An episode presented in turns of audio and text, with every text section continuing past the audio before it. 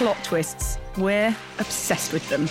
In film, life, and love, they turn up everywhere. It's that defining moment when a story, any story, takes you in an unexpected direction. I'm Tom, superhero buff and comedy lover.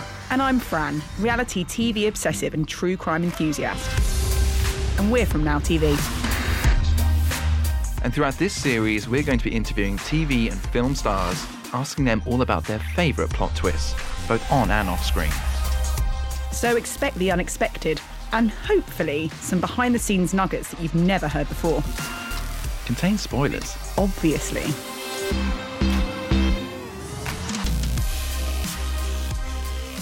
So, Tom, imagine this, right? You're a radio producer in Manchester. You're looking after some fresh faced guys, Yeah. Ricky Gervais, Stephen Merchant. But you're committed, you know, pushing the buttons, you're on the sound deck, you're behind the scenes. You're doing your job. You're doing your job. But Ricky, he takes a shine to you. Suddenly, you kind of become the off screen butt of the jokes. But he thinks you've got comic potential. And before you know it, you're in front of the mic. Plot twist. I know, indeed. And not only that, you then become part of one of the world's biggest podcasts. Wow. Your playground catchphrases, there are memes about you, the lot. I mean, that's just the first plot twist in this guy's history. Karl Pilkington. Oh, I love Karl Pilkington. We know Tom. I think superfan I think is everyone an knows. understatement. Mm, A little bit, maybe. But he's like, he's just incredible. You know, he started out with XFM, working with Ricky and Steve, does the podcast. Then everyone knows him now from Idiot Abroad and The Moaning of Life. And now he's a lead actor from uh, Sick of It. Exactly. And season two of Sick of It is on Now TV. Oh, I love this series. I mean, so it's good. great. Not only does Karl play a version of himself as the main character, he's also a personification of his inner voice. Two leads. Two lead characters from a guy who went from behind the mic to in front of it to now two leads. Incredible. Incredible. So, needless to say, we were pretty excited about meeting Karl. Very excited. So, not only were you nervous because, you know, you're number one fan, and he did make a comment about feeling safer with me sat between the two of you, but this is also the first time, you know, we've interviewed someone for the podcast. Which First is time really together. Exciting. It's a big deal. Talk about being like in at the deep end. Karl Pilkington. And Fran, you said I was nervous. I have never, ever seen you so quiet before. I've never seen myself so quiet, to be honest with you. I don't think Karl was as nervous as us, though, was he? Probably not, no. I mean, he was just chomping on an egg mayo sandwich beforehand, which I feel really put me at ease. And just biscuits. if someone's chomping on an egg mayo sandwich, you know that they're pretty unfazed by the situation. I've done it before. Um, well, let's get stuck into it. Karl Pilkington on the Plot Twist podcast. Bring it on. So, Karl, we were saying obviously off air that we've we've met before, although uh, I'm not sure you remember. but I think I don't, and and I don't know what the protocol is in this industry. A lot of people say you're meant to sort of go, "Oh yeah," but I just think that's lying is the worst thing you can do because you're just digging a bigger hole. So you're better off just from the outset. It was the it was the screening, wasn't it? That you were at. You said. yeah, yeah, first series. Well, my head at screenings, honestly, I'm terrified.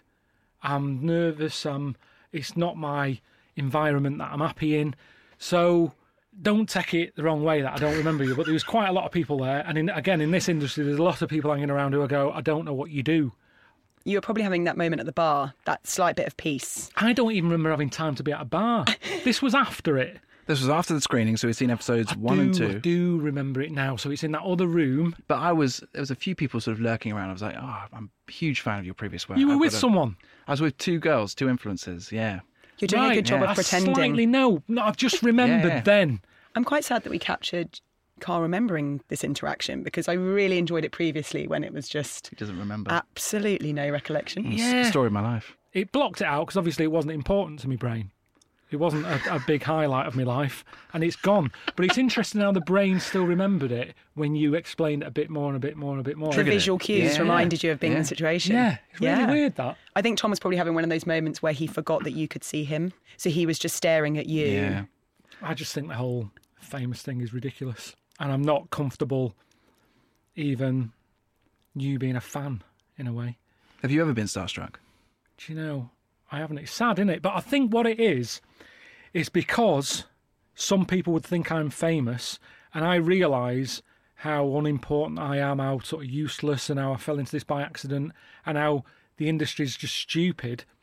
So it makes me realise that it's all just daft. That they're just the same sort of person that you are, Yeah. and therefore there's nothing to be into. There's nothing by. to be. Yeah, that's Yeah. it. And then there's the other thing of if you meet someone who you like, and then they're not that nice, and you go, "Oh, that's that ruin." Then I almost want to treat people who are like as a like a cartoon. you know what I mean? You're not meant to ever meet them. They're these people who live in the telly. Fictional character that Mm, yeah. stays fictional. Yeah. There's no need. Well, Tom was admiring from afar. I think that I suppose was. I was, yeah. But it's a lesson also not how to approach. Don't don't approach a celebrity like that. No, but Not good. listen, take it the good way that I didn't remember you, but you didn't do anything bad, and I didn't think, oh, he's weird either. True. I had no memory. There's still time. really. Yeah, no, There's Yeah, still there's time. There's a lot of time. Hmm. So, as we said, our podcast is called Plot Twist. So, we're looking at talking about unexpected twists and turns that occur on or off screen. Um, but I suppose the most obvious place to start is what's your favourite sort of plot twist that you've seen in a movie or a box set? Or do you have one that particularly stands out sort of in your mind as the most memorable? Do you know, I uh, I shouldn't be on this because I don't watch that much telly. Do you not? No, and I think if I did, I probably wouldn't have had a go at making telly. Well, because you've been like intimidated by it, maybe. Yeah, and and it's weird how now I'd say since I've been doing this, I've watched a bit more, and now I do feel more intimidated because I'm aware of how good some of it is. Is it almost like an open audition versus a closed one Yeah, when you don't know who else is? yeah you're right. Auditioning. Yeah, that's exactly what. But what it's makes like. you different to anybody else in that sense? What are you saying? Are you having a go? No, not at all. no, but it's in What what you think everybody's like that, or But what, what, why shouldn't you go onto a set and feel like, well, I'm no different to you. I can do this. because most people have had like training and they can do it. Like, I can't ever imagine working on something that I'm not involved in. I don't think anyone's going to be going. Pilkington's who we who we need here, get his agent on. I don't think that's ever going to happen. Everything's always been because I'm involved in it. And maybe, to be honest, I'm a bit of a control freak, so I don't know how, how I'd take it if um, you know Spielberg or whoever said, you know, get Karl in. I'd just, I'd probably talk myself out of it before anyone's turned the camera on. I'm not confident. That's that's what's weird in a way. When you were talking about being in that bar and going, "Oh God, he's coming over." Oh my God, he's coming. Do you get that thing where you can't? You, Uncanny I didn't actually know because it, it all happened very quickly. And well, you, that special moment then. No, but no, because I've been stood there for a while, and actually somebody else came to approach you, Right. and you said, "No, no, I've seen this guy. He clearly wants to have a chat." And Right, you I came came over, and, we, and I just said, "I'm Tom from Now TV," and we, we had a chat. Yeah. Um, I also said to you that sick of it gets better when I watched it again, and you thought I said that because I was with two girls and I was trying to show off. um, Which sounds like something that you would you would do. To be fair, No, but it's Pretty true. accurate. It's true because I think seeing it the second time around, actually getting used to the premise, because it, Yeah, be, it is so different to everything. yeah, you've well, that's that's the biggest battle I had, and it's eating away at me all the time. Does me head in. But what was I about to say? I was about to say, um, yeah, the nervousness, feeling like shouldn't be in it, and and I was wondering. I bet I was more nervous in that room that night when you met me than you were about anything else. I'm just. Most people who get into this sort of work are probably from a certain background, a certain confidence. Hmm. They just made for it more. More They've an thought it through more. They've thought it, it's a dream. They're chasing it. Whereas all this is, I fell into it, didn't I, by accident. So I'm always a bit kind of, oh, what are people going to think of this? And everybody knows I'm blagging it. Was there any everyone part of you blind. before that I looked ahead and thought, actually, I would like to do this, No. like years and years ago? I mean, I enjoyed watching the odd film and what have you, but and I did a few things at school, public speaking and a bit of a talent show thing, but it wasn't kind of like, do you know when people talk about it and they go and they came off stage and they go, "This is it, I've found my destiny," mm. or all that. I- I was like, "Thank God that's over." you, You say know, everything happened by accident almost.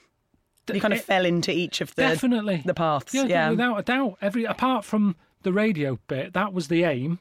I wanted to get on radio, and that was when I think back about that. I think that was because when you're on the radio, you can just empty your head, say what's going on in your head. No one's there to sort of question you. We want a phone in. You know what I mean? It was just me in a room at two in the morning, playing the odd song and just waffling on about stuff. without someone saying "shut up." So, in a way, that that was easy for me because no one was there. Whereas in front of an audience, like I say, doing a Q and A, that thing you went to, anyone who doesn't know what it is, but you, you know, before something goes out on the telly, they have an event, they have a screening, they put out two episodes, and then you have to come out after, and everyone does this awkward clap, and then you sit down, and you kind of think, oh, I wonder how many are here because it's the job to be here. I'm sure they've got better things to be doing. Could be at home. They've got family to look at, and here I am holding them back, watching something they probably hate. And I just feel like I'm, yeah, just just like let's get this over and done with because I know you all just want to go home. But it's really interesting how you talk there about, you know, you're about to walk out on stage and you're thinking to yourself, why are they here? They've probably got somewhere else to be. That's really similar to obviously this character that you've created. Well, it's that, me. talk- that talks There down yeah. the you character. So how do you sort of break apart those two, or, or was it It's- based on you no, and ba- your own? It's, internal based voice? on me and my own worries and thoughts, and you know, wanting to be better. I mean, that's what sick of it is. It's a it's a relationship between me and the voice in my head, Hmm. and the voice in your head. You know, it's there all the time, and it's not always your mate, is it? It's like telling you you're not good enough. Why are you bothering? You know, doubting everything you do and and all that. So that's what it's about. That's why it's not it's not a fun. I don't I don't think it's funny anyway. I just think it's a. I th- I hope people liked it because they might relate to that the the constant battle. Because it's, it's billed as a comedy drama, but it's not really a comedy drama, is it? I don't know. I you see all these categories of telly at the minute. I just go. I don't know what a lot of these mean. I think what it is from the comedy perspective is everyone has that voice inside their own head that Mm. they battle day to day. The notion that we've got this brain that talks against us when actually it's our own muscle Yeah. is quite bizarre. So I think that's probably where the, the comedy piece The, comes the, from. the is comedy that, is the relatability, isn't it? yeah, it's that it's relatable versus kind of explicit laugh out loud humour. It's yeah. that Yeah, that's that's what I'm after. I think I think jokes. I don't really do comedy stuff, and I, it's weird because people always. Like just before I did a, another podcast, and someone at the start did the thing of, you know, the lead up. Karl Pilkington is uh, is a TV presenter, podcaster, author, comedian, and I was like, whoa, whoa hang on, where's who who told you that? Because I'm not, I'm not that, and it's weird how just because I've done some stuff with Ricky and Steve, who are comedians, they go, well, you're one of them. put in the same bracket. It's just so funny, isn't it? How they, people just go, "Well, you're one of them because you're with them." With them. Do you know what I mean? And it's like I'm not. I've never. I've never classed myself as funny. I. I, I know. Uh, I have a lot of thoughts, and I put them out there, and then people sort of go, "Oh, that's funny. I've had that thought." but it's that know what I mean? relatability piece, isn't it? Yeah. And I. I prefer that. I think that's better than anything. That's important in life, isn't it? Relatability. That's how. That's how you get on with people to relate. by. Yeah. If you have a mate who's constantly telling jokes, after a while you go, "Shut up." I- annoying. I really enjoy your perspective on things where you kind of state something that's so incredibly obvious, but actually people don't Well, just, don't talk about that. Like I was listening to something where you were saying, "Why is the alphabet in the order that it's in?" Yeah. I mean, that's not actually a question that I've ever heard someone ask before, but actually, it's such a glaringly obvious question. Well, it was just, it seemed like such an important thing at school. Like they're telling you to know this thing in this order. And it's like, well, before you tell me what order it's in, sometimes if you know why it's in that order, it helps you remember it. yeah, So what, what, why, why have we started with A? Who's decided? And the teacher was just like, just learn it. And I get it. Honestly, I do get it. When you've got a classroom of 35 kids and then someone's going, why is it in that order? I get, I get now. I, I look back on that and go, I get why she got annoyed with me. But at the time, it's a question. but equally, she, did, can't she didn't a answer it. She didn't answer it. And probably because she didn't know, and I still don't know. I, all I don't on. still know, and I would really quite like to find out And that it doesn't. But the interesting thing is, now with technology, you don't need that order anymore, do you? Because you just search, on a you, plate. you type Yeah. it in, whatever you want, and it mm. finds it. You don't go. I wonder if you were that way inclined as a kid. Like What, being- questioning? yeah, just questioning things. Yeah, but still now, and Suzanne, my girlfriend, has always said that is why you're a bit daft because you're not learning what they're trying to teach you. You're questioning what they're trying to teach you, and sometimes you shouldn't do that. You should just listen and take the information and learn what they're telling you. Why are you constantly going why, why, why? But I, I, I asked her why because I, I think it would help me. yeah, help you digest it. If you understand how you've got there, Yes, then you'll learn it. it. But gonna- do you think because we've got everything is so accessible to us that we perhaps don't use our brains to retrieve things like information? So actually, our brains have become more potentially more redundant to have moments of just They are redundant. talking to ourselves. I, I, I don't know if we've just gone off the rails with what life's about and how working stuff out and learning by your mistakes. Hmm. You need, I mean, obviously, there's serious things like don't lick the brown live wire. that isn't something you can learn, you know. That's on- not a test and learn, but, that but one. just everything, everything else, especially because the world changes. So the world, uh, from an old person's perspective, is different anyway because they've lived there and been through a lot, and things were different for them. So you just learn as you go along, and I just wonder how much of that is still allowed or how much is being so controlled by mums and dads of don't let them see that that'll upset them that you need to be upset that's part of life and you learn how to get over those problems by having to face them if you're not dropped in them it doesn't mean they're not there Yeah. it's it's, it's a weird uh, uh, this is is this meant to be like a Yeah, yeah, I was gonna say- light-hearted, light-hearted chat It can be whatever I you mean, I want was it to just be, in, Karl. I was just engrossed there. I was No, really like, I, I'm, and, I- and, and I do struggle putting into words what my brain's trying to say, but um, But in a way, you've applied those learnings to Sick of It. yeah, I have. And the confusion, and there'll be some people going, I don't know what he's going on about. Some people will say, I haven't got a voice in my head. And maybe they haven't, maybe mine's a bit louder. But mm. what the beauty of today is everything's on demand, in it? So when you put a program out, it's kind of there forever. And hopefully the people who get it will when I say get it, that's not me being sort of snobby going, oh, if you don't like it, then you don't get it. You might not like it. But the people who sort of go, I- I'm like that, I can relate to what's going on hmm. there. It's nice in this day and age that it isn't just on on a Thursday night and then it's gone.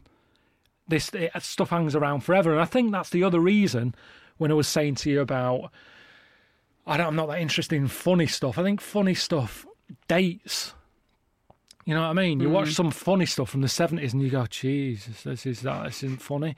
Whereas I think problems in the brain are similar as time goes. Yeah, whenever it's timeless, yeah. So it is a bit more timeless, and we're living more in a in a timeless time where eh, stuff is around for longer. So I think uh, relatability and all that, and But to go back to the kind of you accidentally fell into it and Hmm. acting wasn't kind of the childhood ambition. Obviously, you, you co wrote Sick of It. How did you go from being acting's not really for me, I find it a bit intimidating, to I'm actually going to be the lead character and the mind of the lead character? The two lead characters, right? And the two lead characters, Yeah. essentially, from the I don't really want to be on the screen to actually I'll be on it and I'll be there twice. Yeah, at the beginning, I was like, no, don't want to be on it. I'll just write it with Richard. And I'm trying to picture it because I remember we were in a room, we were writing in a room about the same size as this, but with no windows because I get easily distracted. and uh, the way I work is I always like to put everything out on the table and say I'm not good at this, I'm not good at that. This is going to be rubbish. It might not work. We might have to bin it. Just so I'm I'm putting out all my worries on the table, and then th- whoever I'm sat in that room with doing this thing, they know that that's my starting point. And if you want to carry this on, this is now your responsibility because I've just told you that I'm rubbish at all this. So if you don't walk out of the room, that's what you're getting involved in. But he's known me a long time, Richard. He was involved in uh, the travel stuff Yeah. from from day dot, um, day dot, from the from yeah. so, uh, I think I said something. Part of the script, I said something, and he said, "Oh, that's such a such a you thing that saying that. I can't imagine someone else saying that." You're And just was like- planting the seeds. And I was that- like, they'll be able to say it. They're actors. You give them the words, they do it. That's what an actor is. They'll do it. But I think at that point, I think I knew that it's like, oh, he hasn't let go yet. He hasn't let go that I might not want to be in this. And we kept going and going. And with me, I know I need time. I'm not an impulse type person. Hmm. I really overthink everything to the point of it's not healthy. You know, that voice in my head can talk me out of anything, and it's down to someone else to sort of shut it up. Yeah, I'm the same. But if there's not someone there pushing me, which in the past has been either my girlfriend or like mates or, you know, Ricky and Steve pushing me into stuff, Richard in this. Um, but I really, it's weird because, like you say, it went from definitely not to suddenly I was doing it. And I don't, it was really crafty. I tell you what, From I think Richard, it or was. was it just a process I think I think from, from from Richard, but I think what it was, he said, technically, because I'm in this thing twice, he said we could do with doing a day or two practice, just technically. But I wonder if a bit of him was also doing that to see if I just go, "Oh, I up." can't do this. I might actually have a go and then balls it up, and he'd go, actually, you're right, you can't do it. So I think, as well as being a technical run through, it was also a run through for, for me to see if I can do this because it is it's a different ball game sort of um, acting and when I say acting it is me you know I, I only have to tap into the the emotions and that that I have in my life I'm not if, if someone said cry you know I'm not a crier really You're good at the laughing though in series two. That was give Joaquin Phoenix a You run for his money. do you reckon Yeah. For you said that was quite a plot twist, really, because you'd never really seen Karl in that capacity. Sort yeah, of. the beginning bit of uh, uh, episode Laughing one. I've never seen you smile so much. And I at the beginning. remember, Rich, something I don't do is like rehearsals. You know, like some things do um, workshops and uh, table reads. all that. I don't do any of that because all that's going to happen is I'm going to go, it's rubbish, rip it up. So we have to like go, that's it. And then I'm changing it anyway, up, right up till they go action. I've been scraping, you know, scratching things off the paper, putting something else on there, changing, changing, changing. So there's no point sat in a room going through it all. And Richard didn't know whether I'd be a, to sort of laugh. He's going, I've never heard you laugh though. And I'm going, I'll do it. When it comes, I'll do it. I'm not going to do it for you now.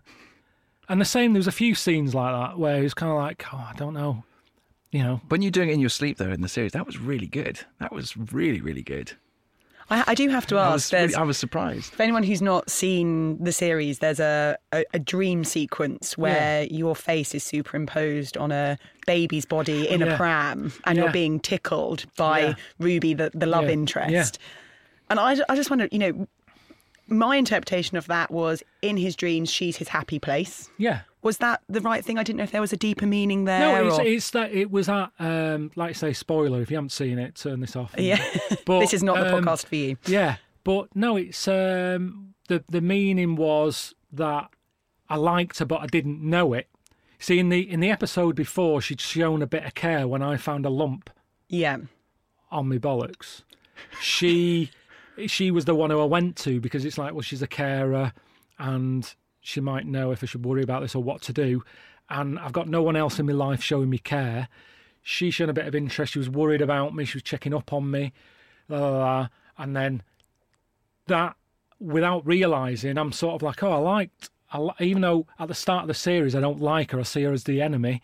Suddenly it's like there's someone in my life here who's caring for me, and that got into my dream, and then that's her.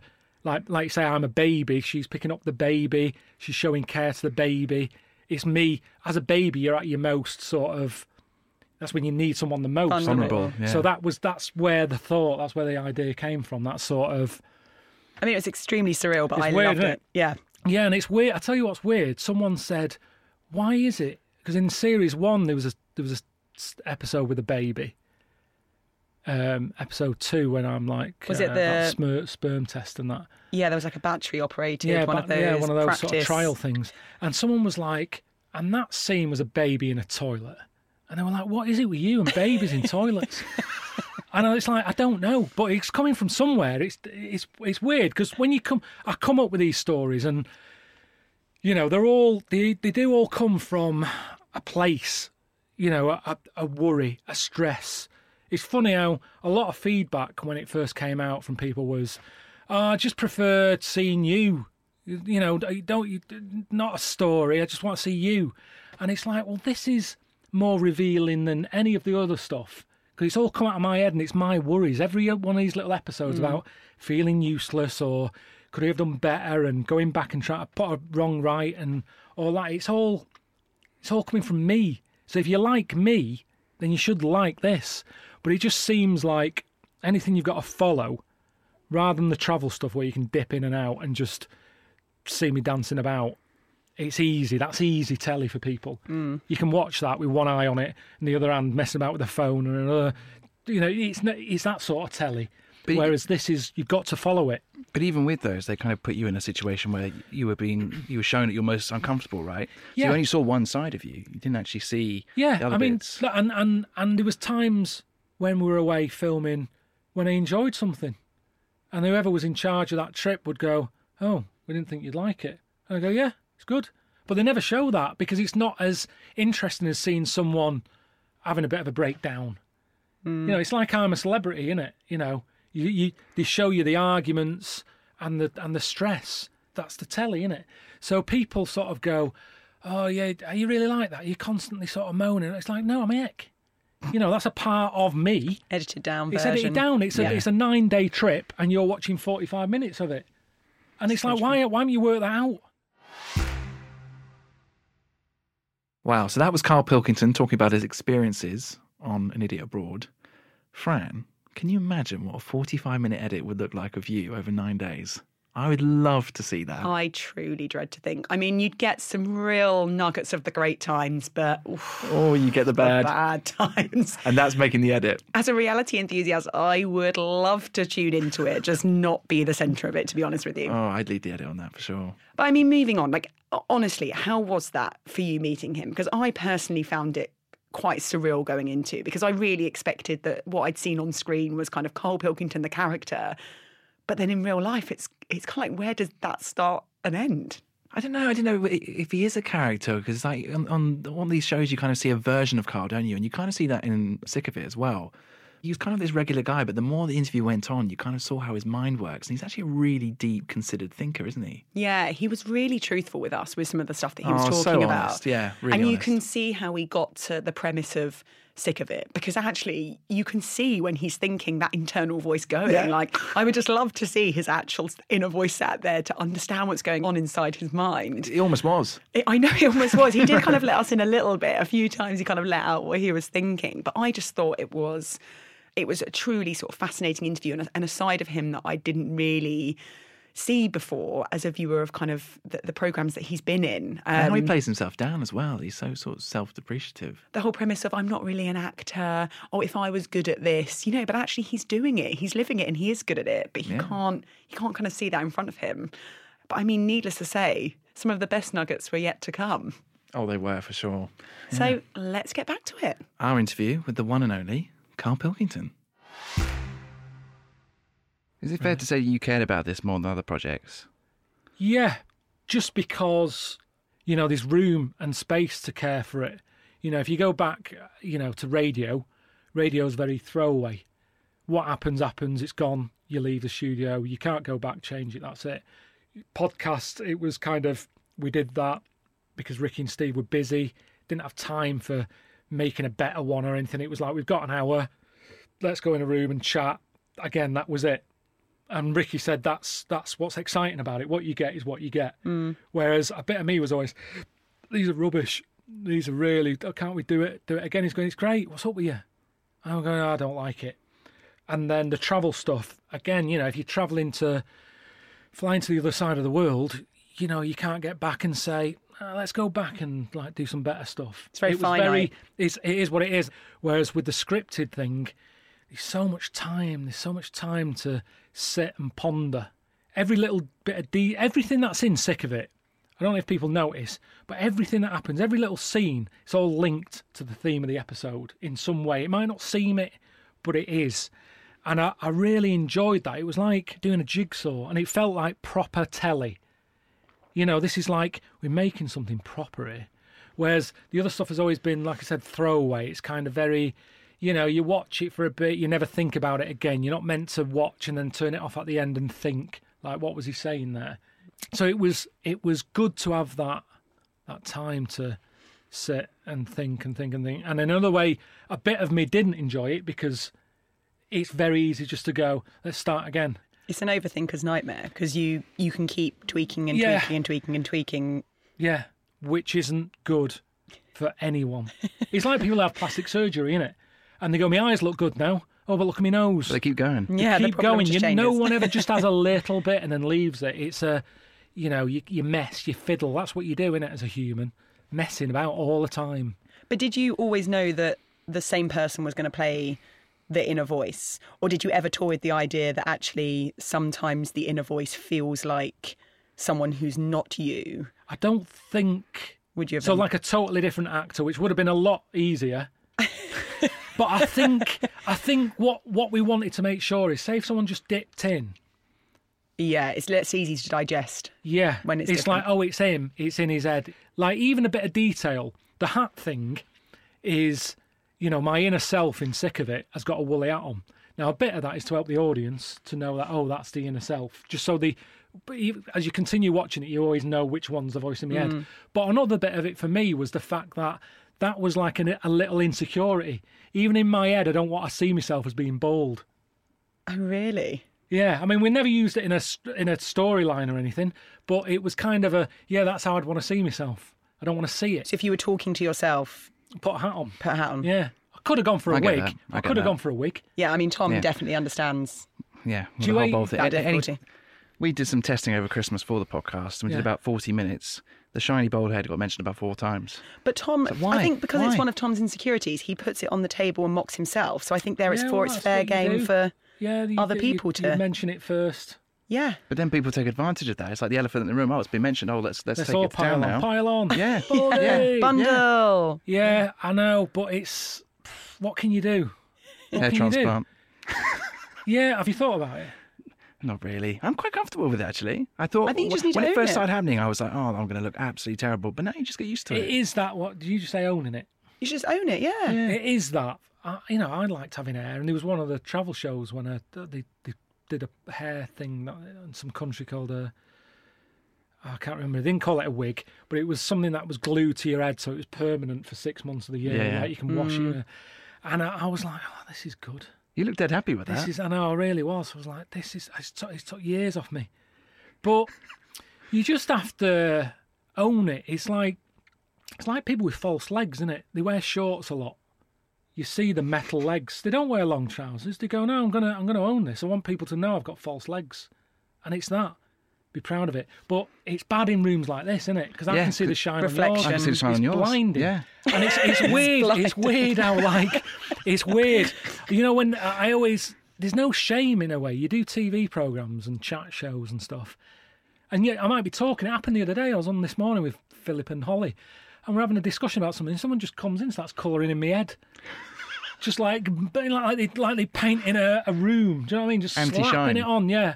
One of the things I did want to ask was uh, playing Dougie and Derek. Like, Mm. how much of an influence was that leading into Sick of It? Did that help that you'd had a little bit of that experience? Um, just eating a biscuit. I was going to go with the biscuit question. Would have been very relevant for Um, right now. But Dougie. Um, yeah, I didn't. I didn't like it. I remember being out with Ricky, and he said, "Do you want to be in it?" I was like, "Oh, I don't know about that."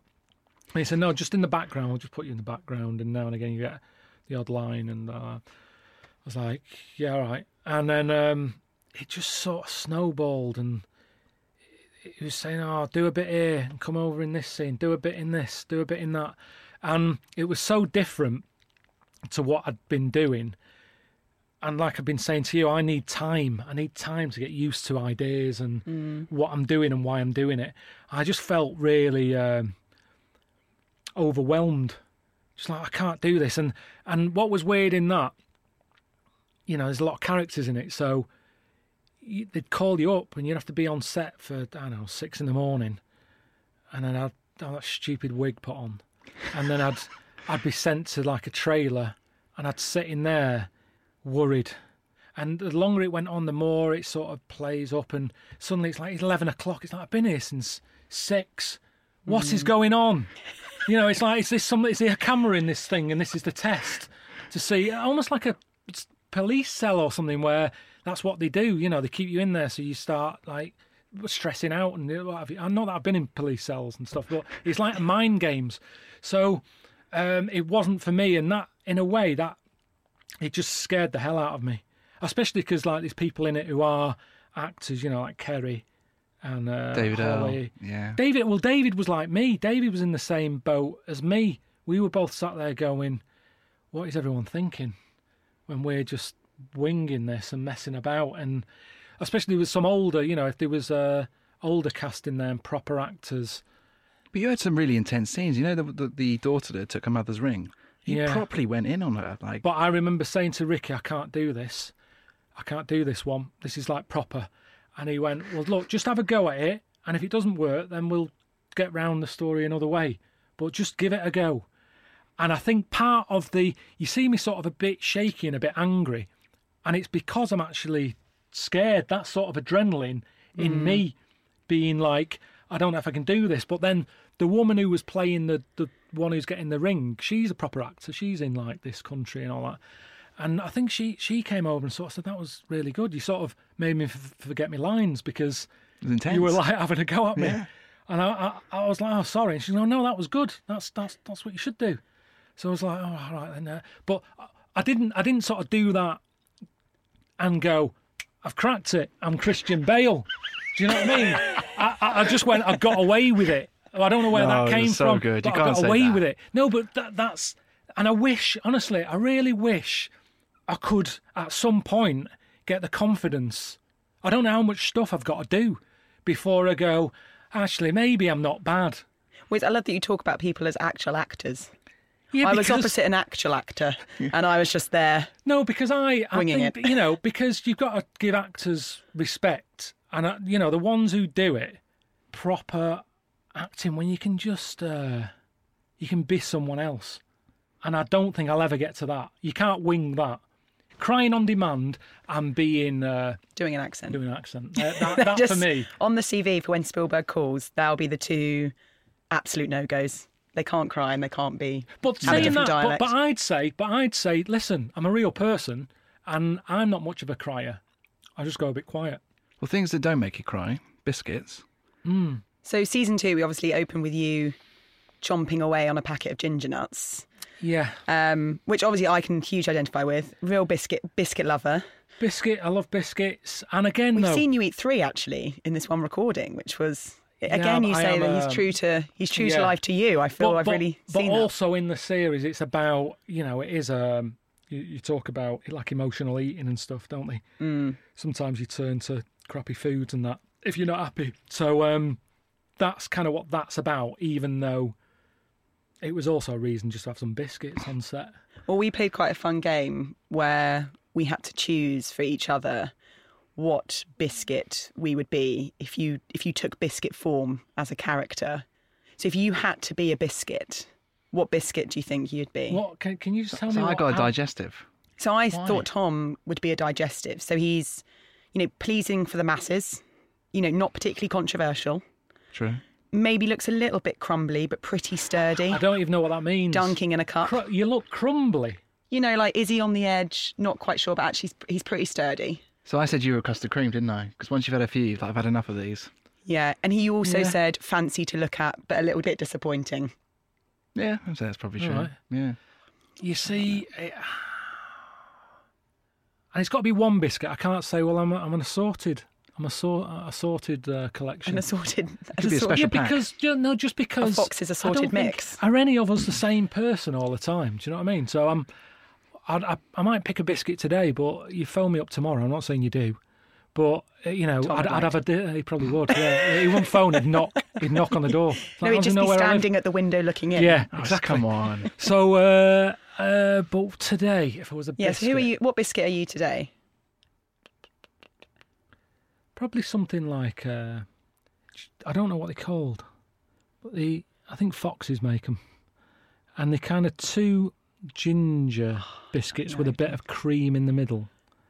So I think I'm sort of nothing special to look at. It's a you know it's a ginger biscuit. So what? It's ginger biscuit. But if people give me time and get to that squishy bit in the middle, they'll go, "Oh, actually, it's not what I thought." All there we go. That's also my favourite biscuit, Nah. and I'm not just saying that. Oh, you just. I'm the that, one in the you? Fox's you are. assortment. I go Looking for them. straight for that, Of course you say that, Fran. Yeah, well, you know, and that I would have said that That was a good answer, outside though. of this forum as well. that's, that's a- weird. So, but that's why sometimes, sometimes you got to give someone time to think it And you hit the nail on the head there. Yeah, I think that says a lot about me. I think once people, because it does annoy me, that's one of the things when you're on the telly and all that. People always think they know you, they think, and they made up their mind. And then once they get to know you, they go, actually, you're not that bad. I thought you'd be annoying or whatever. So that that's a good biscuit as an example, that little treat. You can't really see. It's not a thick mid. You just think it's a, a ginger biscuit in the Just pack, a don't you? normal everyday biscuit. It just looks ginger, and then you pick up your oh hello, there's two here. There's two. There's, there's stuck. What's that? Sticking it together, and it's like a really top quality, creamy substance, isn't it? Delish. So there you. Right, we've got another fun game. Another feature of Sick of It at the beginning was Would You Rather? So, we've for got- anyone who's not seen the series, Oh yeah, you, you to- open up on your your. I was going to say date, not a It, but it's not a date. thinks Um, it's a date. Yeah, the where- audience would think it's a date. we perceive that it's a date, and uh, the lady in question, who is actually technically being interviewed to be a carer for your aunt, you play a game of Would You Rather? Yeah, and the question was kind of to me anti because she wanted to just do fun brain games. You know, that's what's good for old people to get them thinking. So it was the what would you rather game. So we thought it was a great opportunity to do a few What Would You Rathers. Go on then, Fran, kick it off. Go on. So obviously it is the plot twist podcast. So the first one has to be around the notion of some classic plot twists that you might see in a film. Hmm. So you're reading through a script. You're really on board with the character. Maybe it's Spielberg's giving you the call up. You're reading through, Yeah. and you you suddenly encounter an unexpected twist for the character that you're in the lead for. So would you rather be eaten by a shark or slowly poisoned by a family member? But there's a difference here. Hang on. I appreciate that the, the narrative of that film is probably highly confusing. That both of those could be an option. No, but no, but but but it doesn't matter, does it? So so basically, this is a film. It's not my real life, See, This is the character that you're playing right? So which would I prefer? yeah, as the lead character to be killed off. If I'm killed by a shark, then that means I've got to be in the sea, right? Uh, we'd hope so, that's yeah. Where they knock about, isn't it? Well, very fancy, Yeah. Paul. So, yeah, but the poisoning thing seems very relaxing, isn't it? It's obviously some, it's in a cup of tea or something. It's very easy. Whereas I know if you're doing a scene around water, it's a lot of faff. These Mm. waterproof cameras. There's health and safety people there. they're going to probably have to CGI in the shark. They're going to do. There's, a, there's going to be a lot of messing. Are you a good swimmer? Terrible, terrible. Another swimmer. problem. So, just on that level, now I don't care about the film, and and if it was my film, and I'd be going, oh, but it's a bit dull, isn't it? It's a bit dull the poisoning thing. Um, we did a lot of scenes in Sick of It that meant it was hard work. The scene in the pedalo, Yeah, no shark involved. It was just a boat and water, purely on water. and it's an absolute nightmare because a pedalo Goes everywhere. drifts Yeah. and they're on this other big boat with a camera and they're going, Can you just wait there? And it's kind of like, Not really, no. It floats. There's not a break. I'm moving about. You follow me. I, I've got no control of this. So, just selfishly thinking about the, the filming, I'd go for the poisoning. And just on a Is side that the note, right answer? Is that what there's you there's mean? no right answer. No right answer, yeah. I let's, mean- let's do a more generic one, shall we? Um, so, would you rather be reborn in the past or born again in the future? Oh, it's so so hard because the future seems scary, doesn't it? It does. I feel out of place now. You know what I mean? Nearly 50. I, I can't keep up with it. So the future, future will just be like mind blowing, won't it? I think all the fun out of life will be gone and we'll just be sort of brains in jars. Or the plot twist might be that we actually everyone gets so bored of the technology that we actually Go backwards. River- Go backwards. Yeah. Bit of a gamble that. You've just made that up. Mm. Might not be the case. no, I have. You could go into the future and it is crazy. There's no guarantees. Skyscrapers everywhere. I, I was always moaning about graveyards, sort of like, look at the amount of space taken up, but they might be the only bits left. Yeah. for a walk because you can't build on them. People go, you can't, it's sacred and all that. But so they might be where families go for picnics. You might be picnicking on top of dead bodies because that's the only pl- bit of green land left. So, um, I thought you would have said the past. I know, but this there's a little bit of me that's like the future. You want to you want to look round the corner a bit, don't you? There's a bit that's like, how is all this going to end? With the past, at least you're stepping into more of the known, Yeah, whereas the future's the unknown. And I'm definitely deciding the year. So it's Yeah. not like Yeah. I don't just go past and then I end up in a time when there's no Nurofen. I've got a banging headache. Because it's things like that, in it? That's things that we take for granted. Yeah. I feel like I'm answering this without being honest. I also you. feel like you're answering as though we're about to put you in a, a, a time portal machine and put you there. I know because because isn't that that's that's it, isn't it? It's a question, so you got to think it through. And like, I don't want to walk out of here and go, "Oh, what have I done?" uh, no, sod it. I'm gonna go. For, I'm gonna go future. Ooh. Oh, Go, adventurous. go for it. Talk Just- about do it, unexpected turns. Yeah, yeah. We we kind of know what's been, and I suppose it can't be that bad. I, I said the future was going to be bad, but there's good and bad at every every time, level. isn't there? Every Yeah. time you go back, you don't. You haven't told me what life I'm being born into. I could be like some king. We don't. You don't know. So I'm going to go. It's more exciting. The unknown. Go on. What year? 20, 2050? Oh, we haven't really Oh, go about beyond that. Yeah. Yeah. Wow. One last thing. As you know, we're uh, we're a little bit new to this podcasting malarkey, and obviously you've got a bit of a previous. What sort of advice would you give? Well, I just told you, I'm not giving out advice.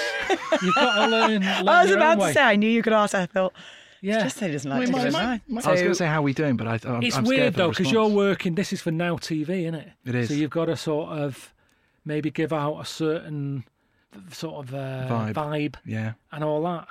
You got to be a bit upbeat. You know what I mean? It's sort of a bit like watching Phil and Holly here. Do you know what I mean? That's a Oh, that's a You're keeping it going. You yeah. keep sort of upbeat and all that. Whereas, so it's tricky. I, I I was lucky that you know the three of us did our podcast and there was no one else involved, so we were allowed to just be us, which is the ultimate ultimate freedom, that isn't it? Just It's be authentic be then, isn't yourself. it? Yeah. Yeah. So, uh, but you, you're doing all right. You've got your questions and we've managed it. I mean, Reference Don't know Holly and Phil. made it out the Listen other to It's the side. biggest compliment in my career. You know, which do you think of sort of all of the projects you've been in, all of the experiences to date, has been the most unexpected that you would never have foreseen coming? Mm, all of it, all of, from the moment I got onto radio, it's all been like, how did that happen? And and the weird thing is, if you'd have said to me when I was a kid, like, this is what's going to happen, I would have been like, "You- you are joking me, aren't you? I don't want to do that. the idea of it terrifies me. So it does amaze me when I think of keeping myself to myself. Then suddenly it's like you you're fronting a TV program or whatever, or you've got to sit in front of a crowd at a screening and talk about what you're doing. It's mental because it's just not me. But there's a little bit of me that wishes. I sort of go, oh, I wonder if life would have been pretty good if all this didn't happen. I wonder if I'd sort of be a bit happier inside. There's huge pressure a- in this industry. I don't even want to be like sounding like that, like, oh, there's pressure in this, you know, it's hard work, this. Because it isn't compared to a lot of jobs. But it's just that you do lose, you lose a little bit of normality. Hmm. When you go somewhere, you know, the other day I was in Wickes just buying some softener, salt softener for the water softener thing. There was a lot of kerfuffle. And it's just like, look, I'm just normal. I'm just in there buy buying this. I'm just softener. buying water softener stuff. It's no big deal. And that I don't like it.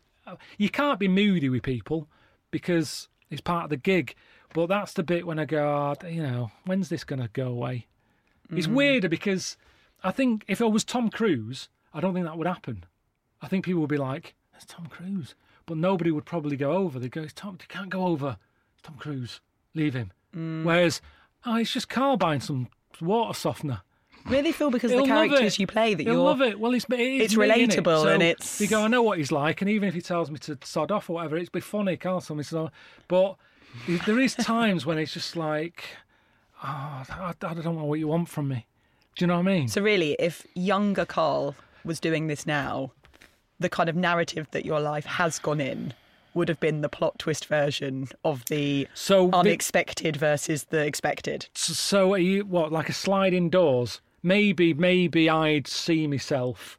I'd be on that train, being hassled, and I see me in that other world looking quite relaxed and looking over and uh, nodding my head at myself. Like, Yeah. you shouldn't have done it. Could have gone one of two You ways, and this is the way that it went. And there he's just sat there quietly reading a book, quite happy with his coffee and a donut, I'm sort of being mobbed or whatever. But I don't know. You can't. It is what it is. You can't moan about any of it, can you? And it's just that you always want everything, and you can't have it all, can you? There's a lesson. Well, Karl, thank you for being on the Plot Twist podcast. Is this the first one? This will be the first episode. Yeah. Well, you know, it was all right, wasn't it? It's been It's good great. I fun. feel we've learned a lot about the series, a lot about you. chatted, and- we chatted about all sorts of stuff, ping ponged about. It's always the best sort of chat. Some some interesting bits, a lot of waffle. we get good What? at the waffle. You get rid of that. No, I, I thought it was all right. Cheers for having me.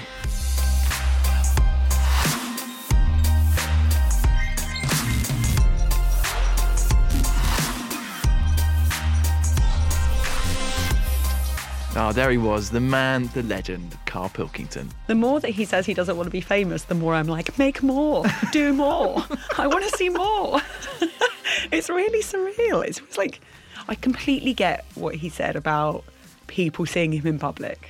Oh, can you imagine? He's the sort of guy that you would go up to, though, wouldn't you? He feels like He's he could be a mate. So Yeah. true to what he said, if I saw Karl in Homebase and if I saw Tom Cruise in Homebase, Tom Cruise I would run away from and be like, oh my God, I've just seen Tom Cruise. But Karl, I'd be like, How's it going? Karl. All right? Yeah. how's it going? Yeah. Which must be really surreal because That's how he puts himself out there. That he's not this celebrity. He's not sort of this fame hungry guy. He just he's kind of fallen into it, and then he's been dragged along by Ricky and Steve and everyone else. but it makes him really endearing. It does, yeah. It makes him so likable. I think we got the biggest compliment of all. Holly and Phil. Phil and Holly. Mm. Hello, must be doing something right. Watch out, guys. We're coming for you. I know. Well, there you go. One day you might be on the same level as Karl, and then you won't just be super fan. You'll just be colleague, colleague yeah. in the industry. Well, we've got the same sort of head. Um, you did look a bit like maybe like distant relatives. I just feel what was great about that is we both entered it being very much like this is an interview, but it really was like a chat. His views are so interesting. The way he operates is so It's interesting. how he breaks it down, though, isn't it? Like even when you said about the alphabet, why is it in the order that it is, and like like the way he was questioning it all the time. It's so simple. You can and see the cogs it's going. Like no one asks these questions. I can see why they So thought, curious. let's put him into really ridiculous situations and get his musings on it. The way Uh, the way he's sort of perceived, isn't it? Even like the title of An Idiot Abroad, like that's just that's like a small segment of Karl and the way he thinks and breaks things down. Even when we asked him about the biscuit, he really wanted to get like the right answer. and actually, the irony being, he's so far from an idiot. Oh, so far. You know that that Mm. depth of thought. You know, in a classic kind of Curious idiot nature. personification is actually not him in any way, shape, or form. And I think that's what was Not at all. the sort of most sort of fascinating and probably most misunderstood perception of Karl as a person. Um, So going back to that question, do you think he's a character? A perso- There's a separate persona there, or is he just true to himself? I think before having met him in person, I would have kind of said, oh, perhaps he plays up elements of his personality when on screen, and perhaps kind of the fact that he named his lead protagonist after himself. You know, he even said, I had to play someone who was closely aligned to me because I'm not really an actor. I guess out of everything that he's done, it's probably the most honest portrayal of himself, right? Yeah, and I think having met him in person, my sort of key takeout was I think what you see is what you get, and that is really, really refreshing, It's really endearing. really endearing. Oh wow, that was the first episode done. I know. Let's tick the box. Yeah, that was amazing. It was incredible, but it doesn't. It doesn't stop, Doesn't stop there, does it? No. Next week, we've only got Danny McBride and Edi Patterson. Oh my god, I can't wait for this. They're talking about their new series, The Righteous Gemstones. Hold on, and these guys are sort of TV preachers who hold sort of big televised religious ceremonies. Televangelists, yeah. And they are corrupt. But that makes for an interesting watch. Oh, I can't wait. So next week we're going to talk to them about the Righteous Gemstones, their careers, and all the unexpected plot twists that have happened. Well, I think for the time being, everyone's probably heard enough of our voices. Probably. So that's it for our first podcast. So from me, Fran, and that one over there. It's Tom. Thank you. Um, until next week. Thank you for listening.